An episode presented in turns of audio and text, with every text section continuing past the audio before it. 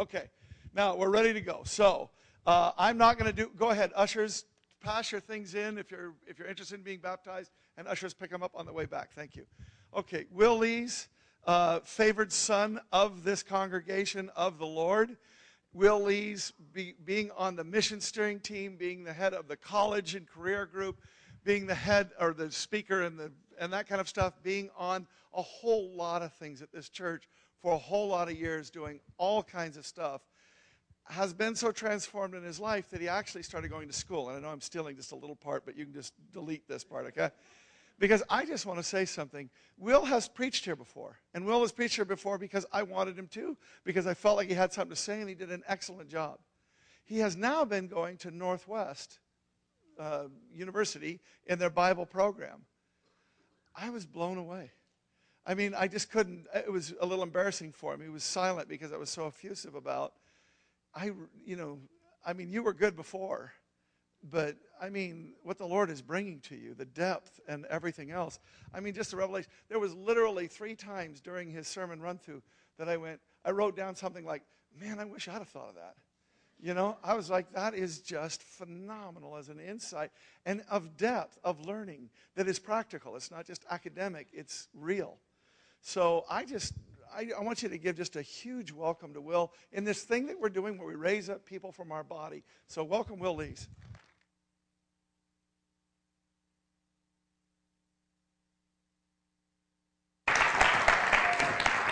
All right, well, wow, I'm hot. Thanks for that, Kurt. I really appreciate it. Um, I don't know if favored son is really the right thing to say. I feel really awkward about that now, but that's all right. We'll just go with it, I guess. Um, okay, so I want to start off by asking you to something that's really difficult. Okay, are you ready for this? I want you to think back to what you had for breakfast three days ago. See, I like hearing the O's because I have no idea what I had breakfast three days ago. Actually, I don't eat breakfast. So, lunch, still no idea. So now I'm going to ask you to do something impossible. Think back to the beginning of this year and what Kurt was preaching on at the beginning of this year. Amen, Zach Rogers. he, oh, there it is. Is your life interesting? And actually, a few people have brought that up in the last few weeks, actually. Just remembering back to that, that question is life interesting? And uh, at that time, I was like, yeah, my life's interesting. Maybe a little bit too interesting. Not what I was really hoping for. Actually, I remember uh, Amy Iwasaki asked me at one point, because I had a lot going on in my life. She said, okay, Will, I want you, before you commit to doing anything else, I want you to take like a time chart of everything that is happening in your life right now and just map it out Monday to Friday.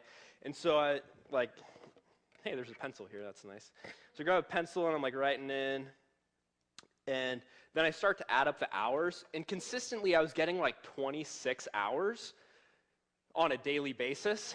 I was like, that, that can't be right. So I take the eraser and try again. But it just wasn't there. So I was uh, working for UPS full time, doing like a safety compliance kind of job, uh, traveling all over the state. I was going to school full time at Northwest, and then volunteering here as part of our worship steering team uh, the college group, like Kurt talked about, uh, leading worship at youth group, and it, it didn't make sense. So uh, I just decided that the Lord must be blessing me, and having an interesting life means that you got to have more than 24 hours in the day sometimes. um, but that was kind of my story. And so when Kurt was asking, Is your life interesting? I knew he wasn't talking, and he clarified for me as well, that it, he wasn't asking the question, Is your life too interesting? Are you bogged down? Are you overwhelmed? Are things not going the way that you expected? What he was asking is Is your life exceeding expectations? Is it everything that you hoped and dreamed that it would be? Is it more than that? Is it both what you expected in terms of your relationship with other people and your relationship with the Lord? Does it get outside of the walls of our church? Does it exceed your expectations when you go and talk with coworkers, classmates, your family who may or may not believe in the Lord? And so this morning, I want to invite us to remember that time, but also look at it freshly and ask the question if your life is interesting. Uh, in January, when he was going through that, it was too interesting. And I just remember being tired all the time and uh, bogged down with where life was. And now maybe it's just because I'm seeing the sun a little more often that I can feel refreshed and having life that really is interesting. At that point, I remember feeling overwhelmed with work. I had I was in between semesters at Northwest, and I um, I had to travel all over eastern Washington, northern Idaho. Got almost got stuck in Snoqualmie Pass coming back because you shouldn't be traveling over the pass at that time of year. Doesn't make any sense. But to do everything I had to do with work and with school, it's what really had to happen. So I'd get back and get ready to go and take classes. And as I was looking at the classes I thought I registered for, none of them were showing up in my schedule. It's like, oh, that's not good. so I go to the first week of classes without actually being registered, and the professors were like, hey, buddy, you can't keep just showing up and not be on my attendance. Because I did not realize I had to meet with an advisor first. And so here I am, already having a full time job, going to school full time, and looking like I wasn't going to get credit for it and just completely worried that things weren't going to work out. I started to see different places in my life where I felt fragmented, like I was divided. And I don't know if anyone else feels this way when you get overwhelmed like that, but I suspect some people do. Uh, but there were places in my life that I was satisfied. There were places in my life where I was enjoying everything that I thought God had for me. But it wasn't the whole of my life. It was like I could go over here and go to work, and the part of me that's really analytical enjoyed it thoroughly because I got to look at processes and procedures and look at what's broken and try to repair it and fix it. And so it was a lot of analysis, problem solving, fixing. That part of me was completely satisfied. And then I'd go away over here to school and the part of me that just enjoys learning and getting a hold of new concepts and grasping onto new things was satisfied. And then I'd come over here to Lake Sam, where I was serving, and see the people that I was serving alongside of and serving with finding new places of depth and new places of passion in the Lord. And that was satisfying for sure. But the whole of my life, it was like I could be one person over here one person over here and a different person right here. And I knew that it wasn't the wholeness of the life God intended for me. Maybe you feel the same way. We all have different reasons that we get to places like that. For me, though, the fragmentation wasn't actually what the problem was. The division with myself wasn't the problem. That was the evidence that there was another problem. For me, I think the reason that that was happening is because, I don't know, when you're in school, you start to dream about uh, where the Lord's taking you. You start planning for what's next, what's ahead. I actually hope that when I'm 60, I am still the same way, like trying to figure out what I want to be when I grow up. But right now, I'm definitely in that place. And to be completely honest and transparent, I'm a bit afraid of what it is that the Lord might be asking me to do. Maybe you feel the same way or have felt the same way. In counting the cost of figuring out what it would take to follow the Lord with all of my life and with all of my heart, I started looking at the price tag, and it was high. I was asking the question is where He's taking me where I want to go? What dreams do I have to give up to get there? Is it actually going to be better than the dreams and plans I've made for myself? And so, as I went to all these different places, I didn't let the whole of my life be exposed to what God had and what He was doing. And so, this morning, what I want to do is talk about a little key that I found that made things different for me. You may be in that same place, and if you are, right on, you'll be right with me. But there's all kinds of reasons that we do that in our lives. Maybe you're like me and are thinking about what the future holds and are wondering if you can trust God with it.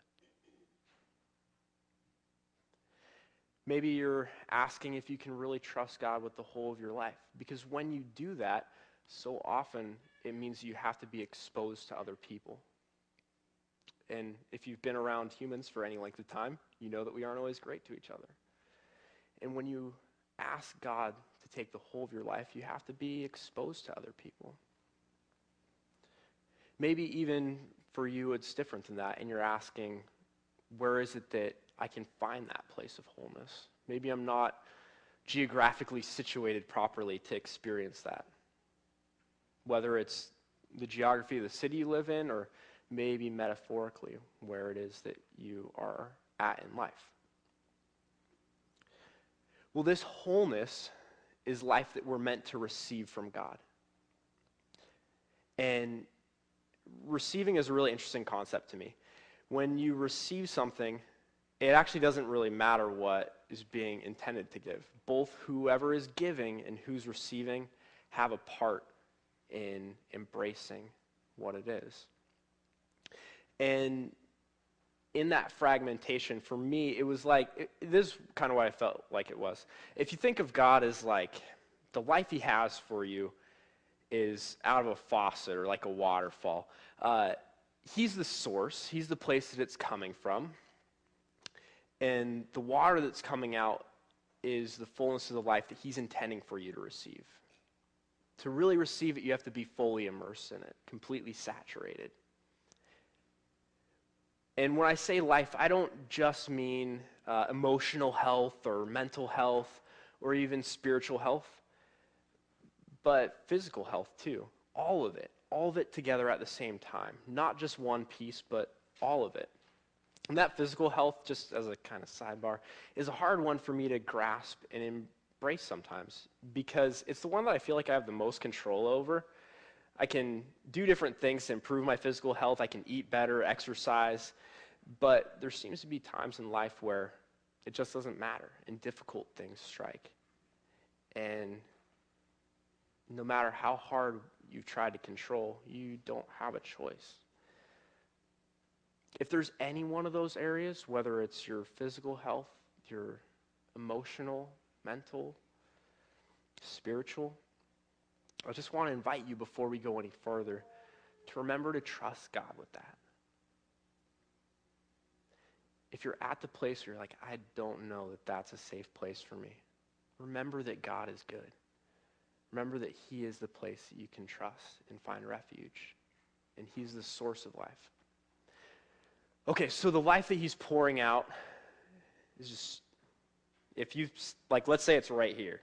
So i would be walking around and as i was coming from school i would come to this source of life and i didn't know which portion to trust in it. So I'd, I'd stick my arm in. I'm like that's good enough. I got some life going. Okay. So then i walk around to the other side and i'd stick my leg in it. And then here it was really difficult because to not receive the fullness of life God has for you when you're in church, you really have to do some funky things. So I'm like contorting myself and trying to get in just right that I only get what it is that I want to receive from God. So if you're coming from any one of those places where, like, maybe I'm dabbling in here, maybe I'm dabbling in here, let's talk today about what it means to, dump, uh, to jump in fully. Uh, to do that, I want to go to an interesting place where I think the Lord answers what it is to have a fullness of life. So, uh, I don't know if anyone else is doing this or if it's just me. I've started to, as I read the word, look at it differently. And I know we all go through phases where different parts of the word seem to mean different things and expand and have more depth and meaning. But uh, for me, I've started seeing God's promises for, for his people highlighted. And the way I always read those before was very individualistic. It's like, this is God's promise for me. I receive it. I get it. I'm going to take it on and live in it. But more and more, I'm starting to see that his promises are for us. it's actually not about me, but it's about us collectively as his body. Well, one place I've just decided in my life that I'm going to embrace that is in my devotional times. So, for years, I've really had a pretty set routine of what I do in my devotionals. I know where I'm going to be reading through, open it up, read what it is I feel like I want to read.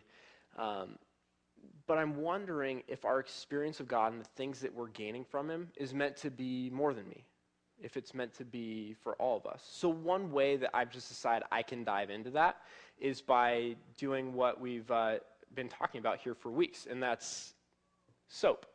So, at a on, on the church website, there's a reading schedule of places that you can go. And uh, for this week, the reading was uh, it was Psalm 48 through 52, and John 1 through like the first half of John 4. And so uh, today, what I want to talk about is one verse I thought I would absolutely never preach on. Being someone that's so individualistic and uh, really wanting to do my own thing and be unique, I never thought that I would ever speak on the most quoted verse in probably all the Bible. Uh, and that's John 3:16. For God so loved the world for God loved the world so much that he gave his one and only Son, so that anyone who believes in him will not perish but have eternal life. And there were two places that this really stood out to me. As I was reading it, there were some huge accents on the words believe and on life. And actually, I just want to, it was really cool this morning in worship when we were reading the word. It was actually one of the places from the soap this week. And I don't know if that was intentional or just a really cool thing that happened. Oh, I'm getting a thumbs up. It was intentional. But when I read it in, in my devotional time, it meant one thing. And when I just heard it as we were worshiping God, it like felt something different and meant something different to me. Uh, and it was just cool. So I just want to say that. Thank you guys for that. So uh, I want to talk about those two accents what it means to believe and what this life he has for us is. I'm thinking that uh, the word believe here actually means something different, maybe deeper than what is I think of believing. Someone recently came to me, and it's someone that's uh, very close to me, um, isn't following the Lord with all their life. And we were talking about belief. And, you know, I didn't really mean to do this, but I felt like I kind of marginalized this person, at least the way that they were hearing it, because they said to me, Well, I, I believe in God too. I'm just not serving Him with everything. I'm not serving Him with my life. And when they said that to me, I was like, I don't know that we define believe the same way. Just to believe that God exists isn't enough. To inherit this promise that Jesus has for us in eternal life, I think that believing goes different. In some of the other gospels, it says it this way. Uh, a Pharisee came up to Jesus and asked him, Well, what's the greatest commandment? And he said, The first and greatest commandment is this that you'll love the Lord your God with all of your heart, with all of your soul, and with all of your strength. The word believing to me, that's what it actually means. And uh, the place that this comes from that Jesus is quoting is in Deuteronomy. It's Deuteronomy 6 5. He says, And you must love the Lord your God with all of your heart, all of your soul, and all of your strength. It's not enough just to believe that he exists. What believing, I think, really means is to love him with everything. It's a challenge to do sometimes. Not because of who he is, but because of who we are. So we need reminders. In the Old Testament prophets, they had a similar kind of language to this too. They would often encourage the people to remember the Lord. Well, how could you forget him? I think it's really the same thing. Remembering him means to remember to love him and trust him with everything. It means to not forget that He exists, but remember that wherever you are, that He has everything in your life. And uh, the verse in Deuteronomy goes on to give us a beautiful way to remember. You must wholeheartedly commit yourselves uh, to these commands I'm giving you today. Repeat them again and again to your children. Talk about them when you're at home and when you're on the road and when you're going to bed and when you're getting up. Tie them to your hands and wear them as reminders uh, on, on your forehead as reminders. What if it was that we not only remembered to acknowledge him and know that he's there, but reminded ourselves wherever we are, whether we're sitting down in our house, whether we're walking on the road, whether we're going to sleep or rising, reminded ourselves to love him with all of our heart, all of our soul, and with all of our strength. It's a challenge to do. But to remember and to be reminded means more than to acknowledge him. It means to embrace all that he is and live the way that he would have us live. It's so different if you're living uh, just the way that you want to live and remembering God's there versus remembering who he is and living in the fullness of it. It's the difference between walking to one side of this waterfall and leaning into it and just standing in the middle of it and let the Lord's life crash down on us, saturate us, to have the fullness of the exciting life that He promises us. To really believe in this way, to me, means to be living according to His ways not just to believe that he's out there, but to believe that he's right here in this moment. I think the answer to all of our questions of why our life feels divided, fragmented, uh, or even feels like we have to shut off walls to not get as wet. the answer to it is a simple one all these different questions that we may have for God, He always answers in one simple way that seems to be one size fits all. One size fits all as He speaks to our hearts. Maybe not functionally in terms of what we need to do next, but in terms of who we're meant to be. For all those places, He says, I am. I am right there with you in the middle of your fears. I am the answer to them. I am your place of refuge and wholeness in the middle of your divisions. I am always with you. I am always for you.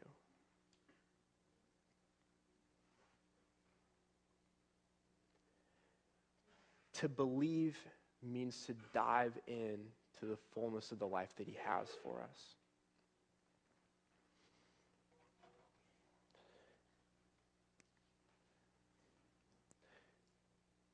So let's go on to this next accent, which is life. This life that he has for us in terms of uh, eternal life, I don't think that it's only quantitative. That it's just more of the same. This is how we're living, and it's going to extend forever. that would not be that awesome. Uh, that doesn't sound like that good of a promise, even uh, okay, so I'm never going to die, but life's going to be like uh, difficult and there's going to be challenges. Those things will still be there, but the life that He has for us is an exciting life. It's not just quantitative, it's not just a length of time, but it's qualitative too. Life has a different quality to it, and that's the life that Jesus promises for us as we believe in Him. So uh, later in John, Jesus says it this way The thief's purpose is to steal, kill, and destroy. My purpose, and this is the quality of the eternal life he has for us, my purpose is to give them, give us, a rich and satisfying life. A life that is exciting. A life that's not fragmented, it's not divided, that is us made whole. I want to be made whole. So, how is it that we get there? Well, I think that the first place and first way is to remember where it is that we're meant to live. As God creates, He uh, actually not only speaks things into existence, but shows us where it's meant to live. For in Genesis 1, uh, God says, Let the land sprout forth vegetation. So plants are meant to live in the land. Then God said, Let the waters swarm with fish and other life. Let the skies be filled with birds of every kind. And God said, Let the earth produce every sort of animal.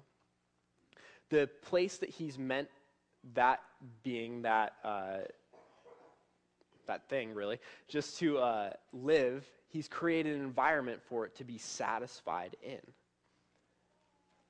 Fish, he gives them the environment. He says, go into the waters. And that's where they have life. For plant life, into the soil. For the beasts of the field, he puts them into the, onto the land. For the birds of the air, he puts them into the sky. So, where is it that God has created us to live?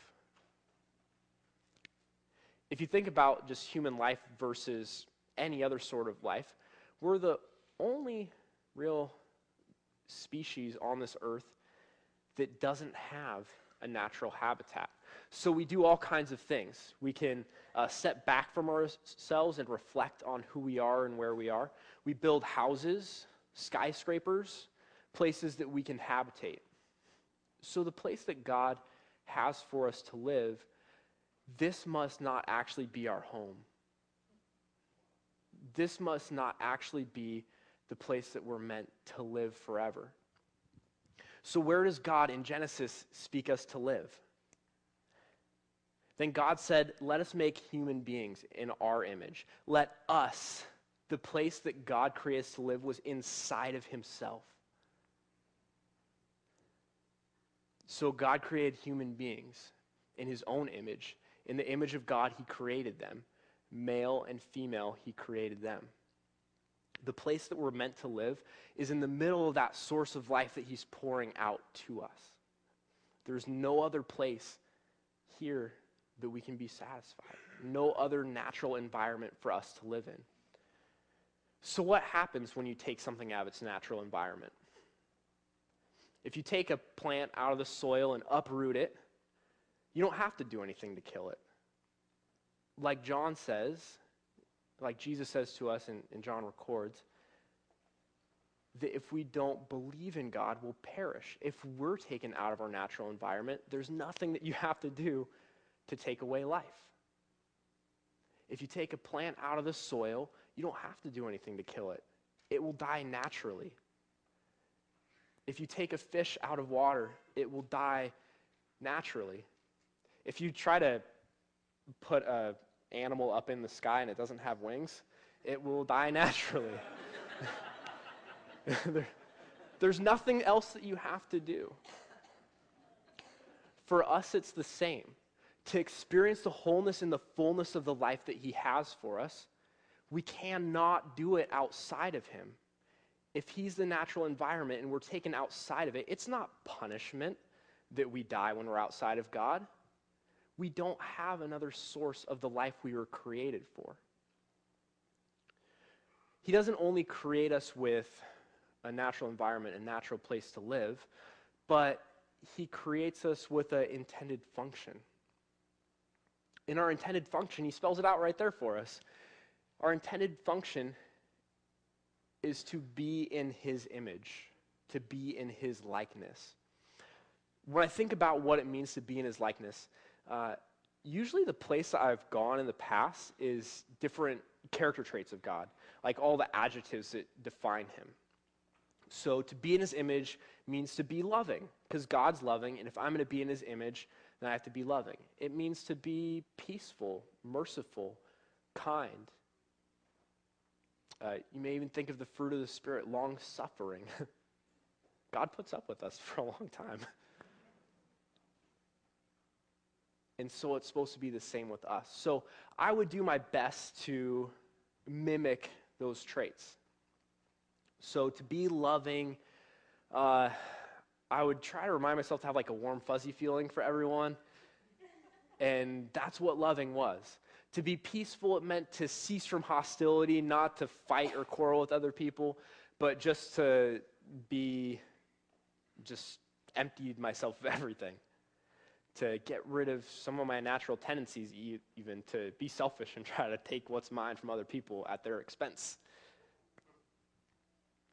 I thought about all those traits, and for some reason, as I tried to do that, I still felt fragmented. I still felt divided. Because the wholeness of our life isn't only what's internal. Or, yeah, it's not just what's inside of us, but it's what comes out of us. In the very beginning, how does God self define who He is? In the very beginning, He says, In the beginning, God created the heavens and the earth. And this word creative, created, just jumped out in bold to me. What does it mean to be in his image? I think it not only means to do those things or to try to mimic his characteristics, but to live in the world, function, put my hands to things, mold, shape, and create as He creates. You may think of yourself as a creative type. I actually don't think of myself as a creative type at all. I think of myself as very ordinary and bland. Maybe it's because I've misdefined creativity. When I think of creativity now, what I actually think of is this Uh, I actually couldn't find what it was I was looking for. I was looking for this picture that my niece made for me when she was maybe three or four years old. She just like drew two circles on a piece of paper and handed it to me. She's like, "Well, this is you, and you're happy." and and I'm looking at it like, um, I see that. That is very good, very clever. I like that. I like what you did there. Well, in the same way, I think God looks at our creativity and he could say the same thing of our scribbles and doodles. But it doesn't mean that we're not supposed to create. When I create now, what I'm finding about myself is that the places that my creativity needs to function is when I look at my friends here and you're going through something difficult and coming alongside and speaking something that God's put in my heart for you.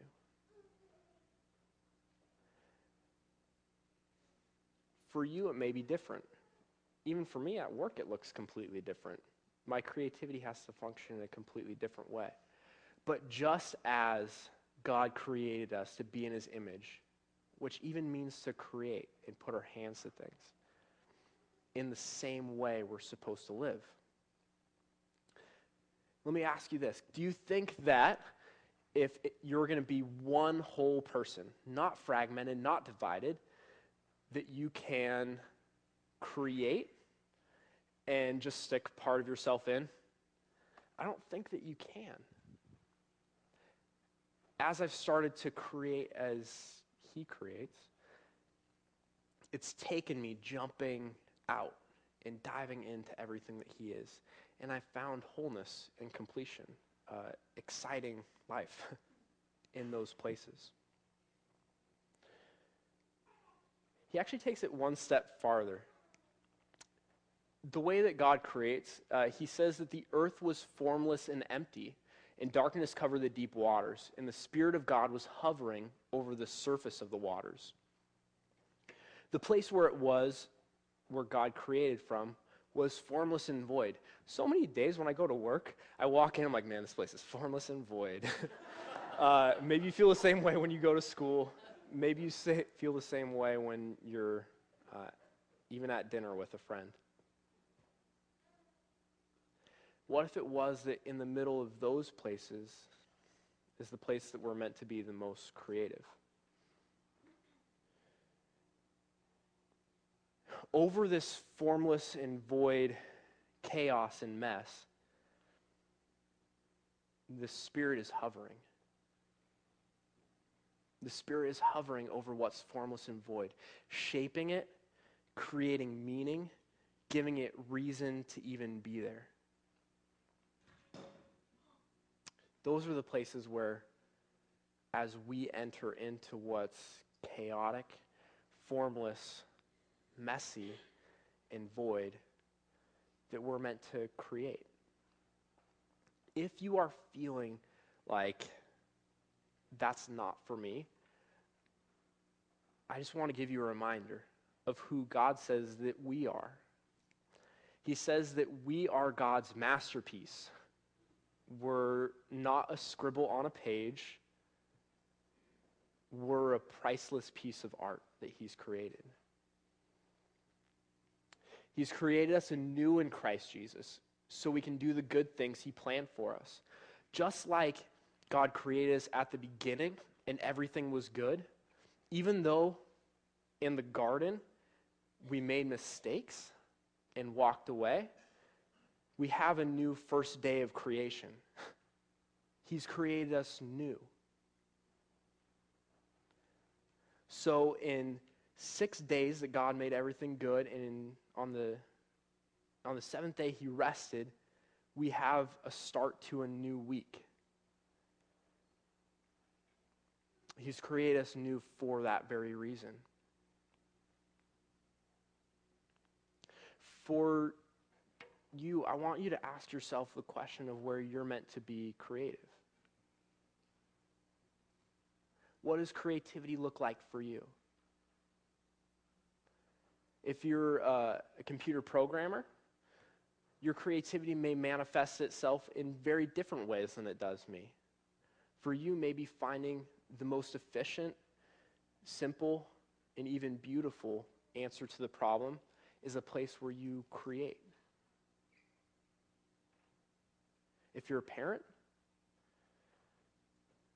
I don't know if there's any simple answers to that one.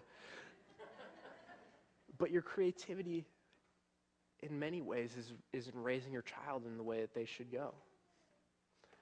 Finding the places where they're a formless and void mess. Still am, still guilty.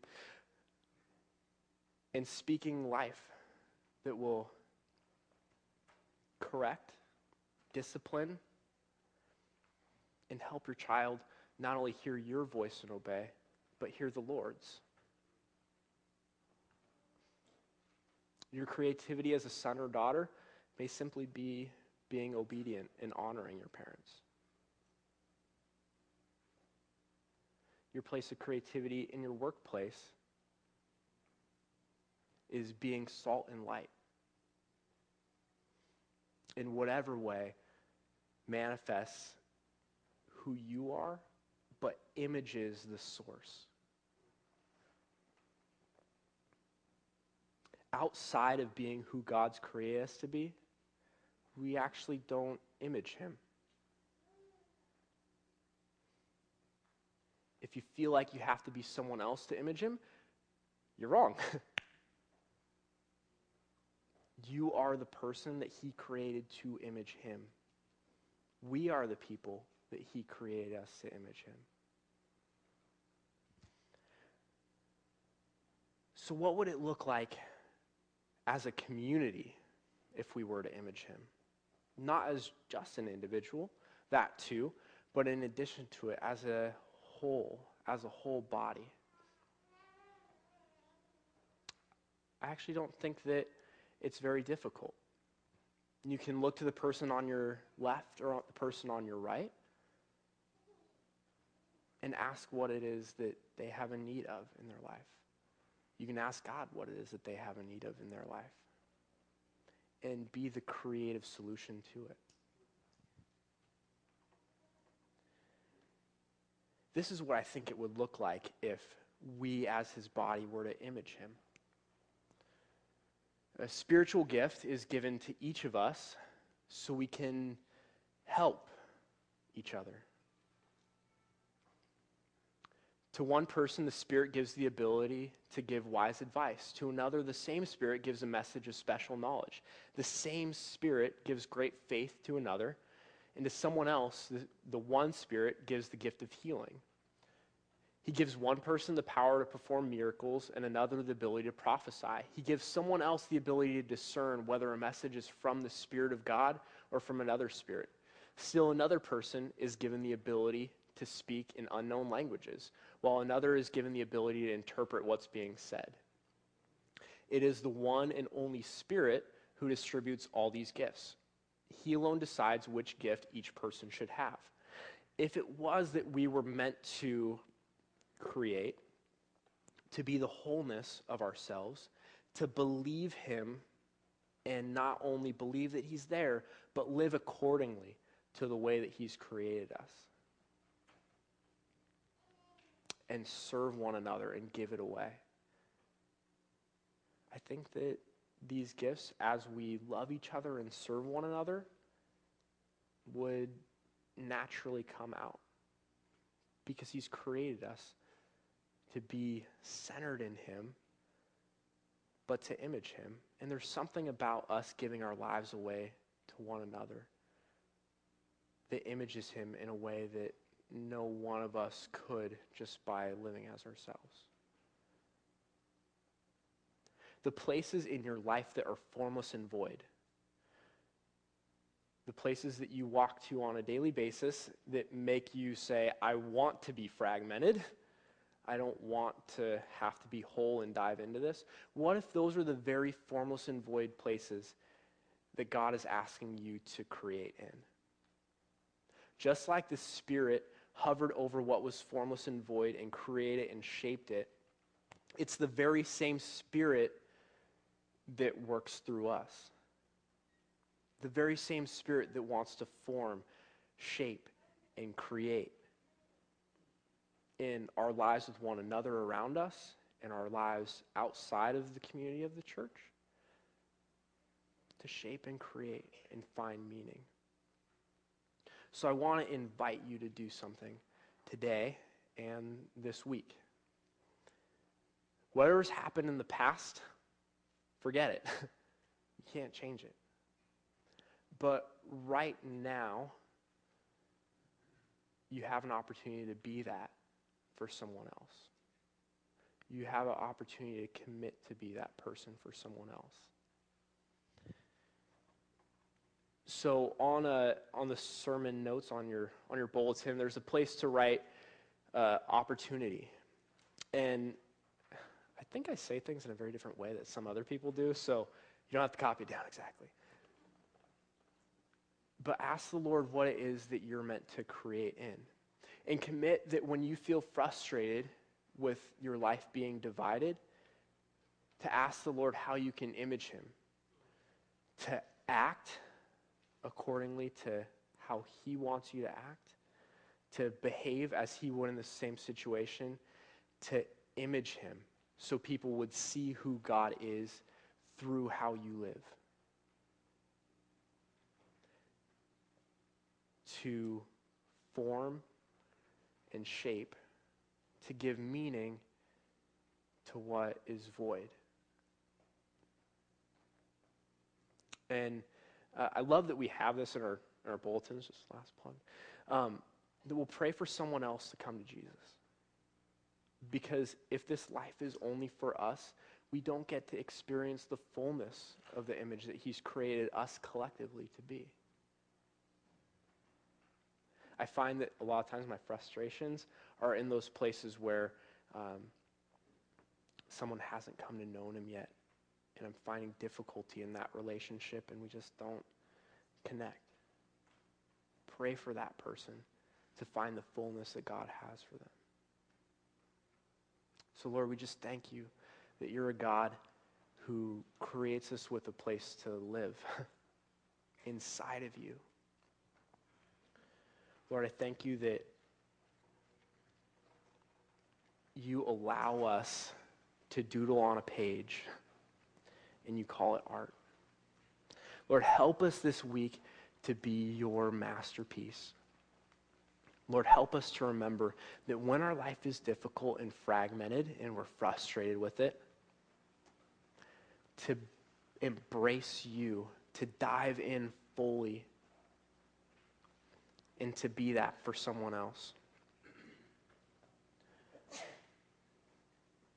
Lord, and where we're feeling broken, even right now, we say that we believe. And Lord, we ask you to help in the places of our unbelief. Lord, I just ask for, on our behalf that we would image you well. We would be whole and complete in the workmanship that you've created us to be. In Jesus' name. Thank you, Will. Thank you, Will. When, when we were working through this sermon together and he was giving it to me and so on, uh, there was a moment in it where I saw that, that, you know, believe, be living, be living the way that God has you living and so on. And, and I, I said something and then I just did a little, exp- I just a little thing. I said, not to get into works or anything like that. And I could tell he didn't pick up on it. So later on in the conversation, I circled back to that and I asked him what was going on. And he said the most extraordinary thing. He said, I think we're past Martin Luther. That doesn't mean you get past his theology, but think about it. When, when we think about a works mentality, we're coming from a Pharisaical age. We're coming from Paul, who was a Pharisee, whose entire life was about obedience. We're talking about a culture that, that, that whose holiness would, would, would, they would be so shocked to see how a Christian lives. They'd be appalled to see how Christians live. The, the in on this level and not on that level. And and what, I, what he was saying when he said that was, and I, it just struck me as such a great insight, and, and what he was getting after here, which is we're past Luther in the sense that to tell people not to get into works is not really the message that the modern church needs to hear. The church that the message that the modern church needs to hear is that you'll know them by their fruit. Because that's exactly what we're not finding. Right? And I don't mean ever. But this idea of be living to believe means to be living in accordance with what God wants.